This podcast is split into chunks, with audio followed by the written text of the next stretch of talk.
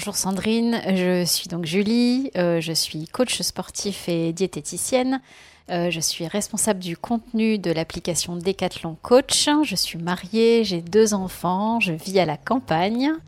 Je pratique euh, le yoga, la marche, le renfort, enfin je vais en salle, j'adore la variété des activités proposées en salle. Je fais un peu de trail aussi, je cours. voilà, et aujourd'hui je vais vous parler des faux amis du sportif.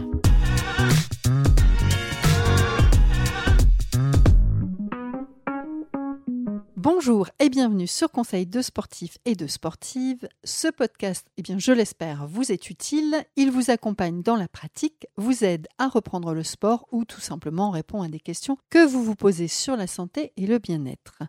Je suis Sandrine, je travaille chez Decathlon. Chaque semaine, je reçois des experts, des expertes, des passionnés de sport. Ils nous partagent leurs connaissances, leur expérience et bien souvent des tips et des astuces.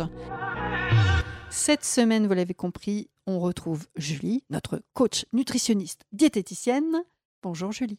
Bonjour Sandrine. Alors, mon interrogation du jour se porte sur les faux amis du sportif. Alors, qu'est-ce que l'on entend par les faux amis du sportif? Ce sont ces aliments que l'on consomme en se disant qu'ils sont bons pour notre santé, pour notre entraînement, mais hum, j'ai l'impression qu'il y a des choses qui ne vont pas. Alors, j'avais envie de démarrer avec les galettes de riz. Oui, alors les galettes de riz, euh, c'est vraiment un euh, des aliments qui est un faux ami euh, pour le sportif et pour toute personne en fait qui en consomme. C'est du riz, donc on se dit ben c'est bien, c'est un sucre complexe, sans gluten, qui peut vraiment être intéressant. Seulement il est soufflé, cuit à haute température et donc, en fait, euh, ça détruit les chaînes euh, de, glucides, de sucre, qui normalement euh, sont bénéfiques pour notre santé parce qu'ils sont donc plus longs à digérer. Et là, ici, sur la galette de riz, elle est très facilement digérée. C'est des index glycémiques très élevés, donc qui vont favoriser une, une hyperglycémie. Pardon et qui peut ensuite euh, occasionner une hypoglycémie derrière. Donc euh, vraiment, c'est vraiment le genre de, d'aliment ou de produit à ne pas consommer, euh, qu'on, soit sportif ou pas. D'accord, donc ça, hop, on met de côté. Je passe en fin de journée, c'est l'apéro, on parle de chips de légumes. Qu'est-ce que tu en penses? Alors les chips de légumes, euh, c'est un peu le même fonctionnement que les galettes de riz, c'est-à-dire que normalement les, vertus, les bénéfices des légumes sont qu'ils apportent des fibres, beaucoup de fibres, des sels minéraux, des vitamines, peu de sucre. Et la cuisson à haute température au four ou en friture fait qu'en fait on dénature complètement l'aliment en fait et tous les bienfaits qu'il peut, qu'il peut apporter.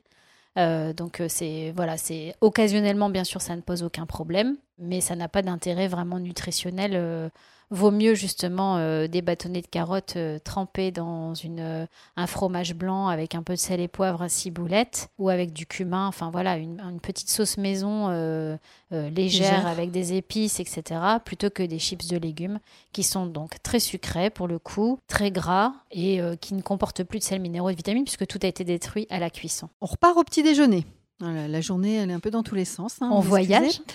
Si on repart sur la, période du petit déjeuner, là c'est pareil, en faux amis, est-ce que les céréales en font partie, les céréales du petit déjeuner? Euh, Oui, même explication, les céréales, euh, bah, c'est soit du, maïs, soit du blé qu'on est venu euh, soit souffler à haute température aussi. donc même chose, les bénéfices de ces produits de base en fait sont complètement détruits lors de la cuisson. On a deux types de céréales. On a les céréales un peu pour les adultes, on va dire euh, les céréales euh, avec des vertus d'amincissement, 0%, light, etc. Euh, franchement, c'est il n'y a aucun intérêt nutritionnel à consommer ce genre de céréales. Et puis il y a les céréales pour les enfants que je nommerai pas, mais voilà, celles au chocolat. qui, qui boules voilà, voilà au chocolat ou au miel. Mhm. Euh, qui n'ont aucun intérêt nutritionnel, si ce n'est aussi euh, de perturber la glycémie, euh, de donner faim au bout d'une heure et de devoir reconsommer quelque chose parce que bah, on est en hypo et qu'on a faim. donc ça n'a vraiment aucun intérêt, ça n'apporte ni sels minéraux, ni fibres, ni vitamines. c'est que du sucre blanc en fait, du sucre, voilà, qu'on consomme des céréales ou cinq morceaux de sucre, j'ai envie de dire, c'est la même chose. Donc la bonne céréale, ce serait laquelle? La meilleure source de céréales, c'est les flocons d'avoine parce qu'ils sont mm. riches en protéines, riches en fibres, riches en, sels minéraux et vitamines.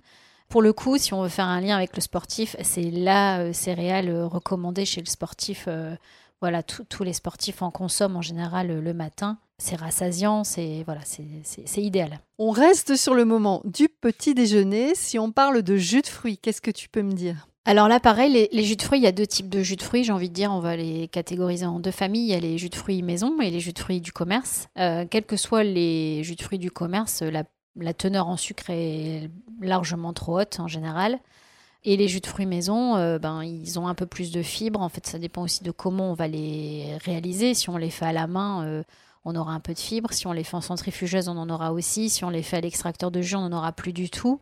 Chaque procédé de création, de fabrication du jus, en fait, va avoir un impact sur ses bienfaits. Euh, donc, les jus de fruits du commerce, en règle générale, ce qu'il faut retenir, c'est que c'est, il y a parfois des édulcorants, des ajouts de sucre, etc. Ils rajoutent aussi beaucoup d'eau ou c'est très concentré. Donc, clairement, c'est trop sucré et donc pas conseillé chez le sportif. Le jus de fruits maison, c'est déjà un peu mieux parce que c'est un fruit frais qu'on vient de presser, donc il est plus riche en vitamines, plus riche en sels minéraux. Euh, plus il y a de fibres, mieux c'est. Donc, il euh, vaut mieux les consommer avec de la pulpe, puisque c'est ce qui va ralentir l'absorption du sucre euh, dans le corps et donc limiter les hyperglycémies. voilà. Après, si demain, aujourd'hui, tu me demandes, est-ce qu'il vaut mieux prendre un jus de fruits ou un fruit frais? J'opte pour le fruit frais, parce que voilà, il y a énormément de fibres qui vont ralentir justement euh, l'absorption du sucre. Euh, et si on parle de chocolat, est-ce que le chocolat allégé est plus acceptable qu'un chocolat traditionnel? Alors, le chocolat allégé, allégé, ça veut dire quoi? C'est allégé la plupart du temps en matière grasse et ou en sucre. Il y a la notion 0% qui est vraiment destinée aux graisses et le light est destiné au sucre en règle générale. Donc euh, voilà, donc après il faut bien distinguer aussi les types de chocolat, les chocolats blancs, chocolat au lait, chocolat noir. Dans tous les cas, les chocolats, tous les aliments qui sont allégés, c'est qu'on leur a enlevé quelque chose naturellement qui existait dans cet aliment ou dans cet ingrédient. Euh, mais que du coup, ça agit sur l'onctuosité, la texture. Donc, on est obligé de rajouter d'autres euh, ingrédients qui sont parfois un peu chimiques ou de synthèse. Et donc, c'est déconseillé. Toutes les mentions allégées, light, moi, je les déconseille. Euh, après, entre un chocolat blanc et un chocolat au lait et un chocolat noir, c'est le chocolat noir qui est le plus conseillé. Le 70% matière grasse, voilà, c'est celui qui est le plus conseillé. Et puis pour les gourmands, avec quelques noisettes euh, pour euh, voilà donner un petit peu de croquant pour ceux qui aiment et qui, qui veulent varier, en sachant que bah, la noisette est un oléagineux qui contient des matières grasses et qui va donc augmenter le taux de graisse. Donc à voir ce qu'on a envie par plaisir de temps en temps ponctuellement un chocolat noir avec un peu de noisette ou des amandes, pourquoi pas, ça peut être intéressant, mais de manière très ponctuelle. Et euh, idéalement, si on a envie de manger un peu de un, carré de chocolat noir avec le café, eh ben, c'est tout à fait possible. Donc, chocolat noir. ce que tu entendais par ponctuel. C'est quoi la fréquence de ponctuel? Une fois, deux fois par semaine, un petit carré de chocolat ou deux carrés de chocolat euh, dans la semaine. Euh, voilà, si c'est du chocolat noir 70%, on peut en consommer un carré tous les jours, il n'y a aucun souci. C'est pas ça qui va influer sur les performances sportives, sur la glycémie ou euh, sur ou sur la perte de poids et la prise de poids. C'est voilà, ça, ça rentre dans un, un ensemble, hein, une globalité de nutrition. fruits secs, amandes, noisettes, ce que tu viens de nous proposer. En termes de faux amis, ça donne quoi? Je suis partagée sur le terme faux ami pour euh, les oléagineux. Euh, je pense que c'est moi, je pense que c'est un très bon ami parce qu'il apporte beaucoup d'énergie sur peu de temps et surtout il est c'est de la bonne énergie, c'est-à-dire que ce sont de bonnes graisses, ce sont des graisses végétales qui sont très bien assimilées par l'organisme. Euh, ça contient peu de sucre, voire pas du tout, donc c'est très intéressant. Ce sur quoi il faut faire attention, si on fait attention à sa ligne, à son, à son poids, euh, c'est que bah, ça apporte beaucoup d'énergie puisque c'est très riche en graisse et 1 gramme de graisse de lipides est égal à 9 kilocalories. Donc si on contrôle ses calories, qu'on fait attention à ses apports, euh, il faut limiter à une dizaine d'amandes par exemple par jour pour ne pas euh, voilà influer sur son, objectif de perte de poids. Mais par contre, c'est très très intéressant chez un sportif qui pratique des sports d'endurance, qui, va, qui, voilà, qui vont demander beaucoup d'énergie parce que ça apporte justement beaucoup d'énergie. C'est vrai que c'est tes amis les amandes et les noix de cajou. moi j'aime bien. puisque tu, tu, en parles à chaque podcast, je crois. Ouais, les amandes, les noix, les noix du Brésil, les noix de macadamia, tout ça, c'est des. Vraiment, c'est des. En fait, moi, je suis très fan de ce qui pousse naturellement dans les arbres et enfin voilà, c'est c'est mais bien sûr. Enfin, je veux dire, si la si la terre nous le nous l'offre, c'est que c'est bon pour nous, j'imagine. Enfin, c'est ma perception des choses. Donc euh, voilà.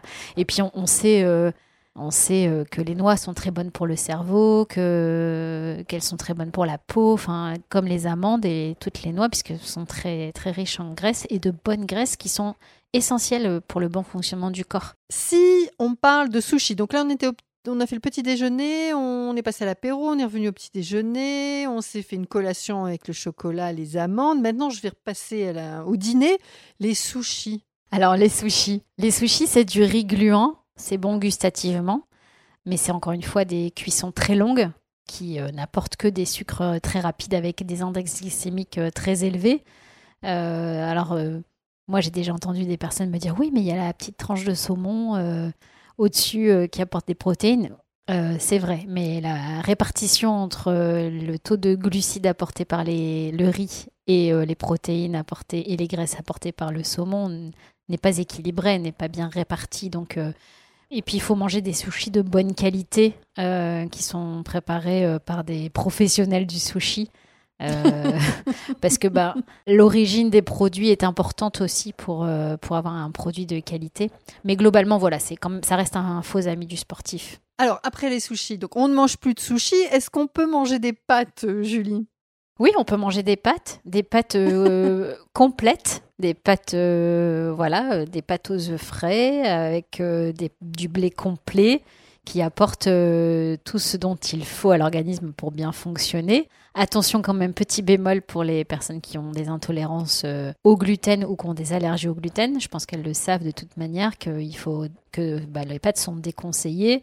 Il y a certaines personnes qui ne savent pas qu'elles sont intolérantes au gluten aussi, mais c'est très facile de s'en rendre compte. Dès qu'on mange des pâtes, on a le ventre qui gonfle, on a des douleurs abdominales ou des accélérations de transit qui font que c'est assez euh, symptomatique d'une intolérance euh, très légère au gluten. Donc les pâtes, voilà, c'est voilà. Alors le problème c'est peut-être non? Oui, la cuisson. Euh, la euh, alors si on prend des pâtes complètes, une cuisson ça peut aller jusqu'à 10-11 minutes. Si on prend des pâtes euh, pré-cuites en industrie, que pour lesquelles je ne vais pas nommer les marques, mais qu'on trouve parfois en sachet ou des choses comme ça, ou qu'on met au micro-ondes en deux minutes. Ça, c'est une catastrophe parce qu'on en revient toujours au même. C'est des choses qui ont été pré-cuites à très haute température, parfois très longtemps.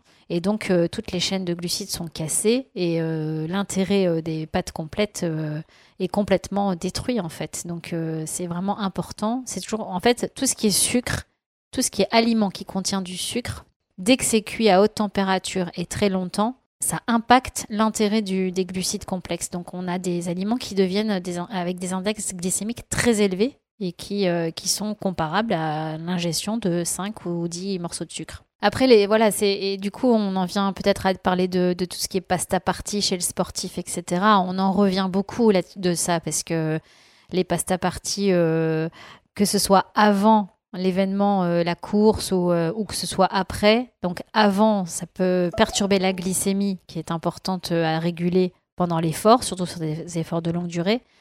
Et ça, a un impact aussi sur la récupération musculaire. Donc, c'est important de de bien choisir ses aliments et les pâtes, euh, voilà, il faut les cuire correctement et bien les choisir. On a peut-être tendance à penser que le café pourrait être booster pour le sportif ou la sportive. Est-ce que c'est exact? Oui, c'est exact. En fait, le café est stimulant. C'est une molécule, la caféine est une molécule qui, est stimulante, donc euh, qui peut avoir un intérêt euh, chez le sportif qui pourrait avoir un intérêt euh, chez le sportif, mais qui en fait n'en a pas vraiment parce que en fait, euh, comme son nom l'indique, va stimuler le corps et euh, va cacher la fatigue que pourrait avoir le sportif.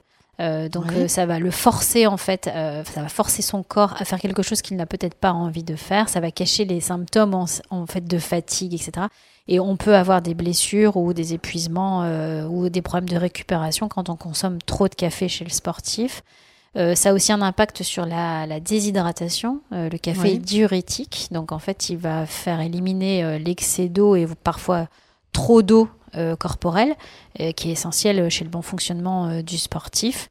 voilà, et puis surtout, c'est acidifiant le café. Et donc, acidifiant. C'est acidifiant en fait. Ça augmente l'acidité du corps, qui est déjà assez élevée chez le sportif, de par les activités musculaires, toxines sécrétées, etc. Donc on évite vraiment de, de, consommer trop de café. Donc souvent on dit on limite à une, une, une petite tasse par jour en fait. Il ne faut pas excéder plus que ça. Pour le sportif, là, on est bien d'accord que là, tu parles dans le cadre d'un sportif euh, avec un entraînement euh, euh, régulier. Mhm. Oui, tout à fait. Bon, après, de toute façon, tu vas toujours me dire que tout est question de dosage, Sandrine, et ça dépend de notre objectif. Voilà, c'est ce que j'allais. oui, tout à fait. Mais voilà, c'est aussi une question de bon sens et de dosage. Tout à fait.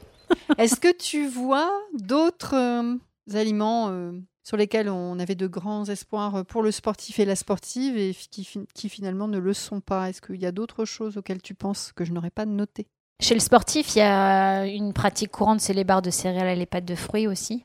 Mmh. Euh, là, pareil, ça a un intérêt euh, dans le cadre d'une euh, pratique sportive particulière, de longue durée, à haute intensité, ou moyenne intensité, mais sur de longue durée. Je pense aux cyclistes, euh, aux trailers, euh, aux marathoniens qui vont donner un coup de boost euh, pendant l'effort. Après, en dehors de ça, voilà, il faut éviter de consommer ce genre de, produits parce que c'est des, voilà, des produits énergétiques qui apportent beaucoup d'énergie au moment de l'ingestion. donc, si on est dans une démarche de perte de poids ou des choses comme ça, il faut éviter de consommer ce genre de produits en dehors euh, des moments de repas et en dehors des, des, temps d'activité. Bon, mais je pense qu'on a fait le tour de tous nos amis ou nos faux amis. Euh, j'arrête la chips, j'arrête le sushi, je garde le chocolat et je fais attention à la cuisson de mes pâtes. Je te remercie Julie. À bientôt. À bientôt Sandrine. Merci pour votre écoute eh bien je n'ai plus qu'à vous suggérer de partager cet épisode à votre entourage, d'aller nous mettre de jolies étoiles sur Apple Podcast et Spotify. Vous voulez m'écrire pour me suggérer des idées de sujets, des commentaires, des remarques? Eh bien n'hésitez pas, écrivez-moi à podcast.decathlon@gmail.com podcast.decathlon.gmail.com et tout ça en minuscules. Je vous souhaite une belle semaine. On se retrouve la semaine prochaine. Bye bye. Merci.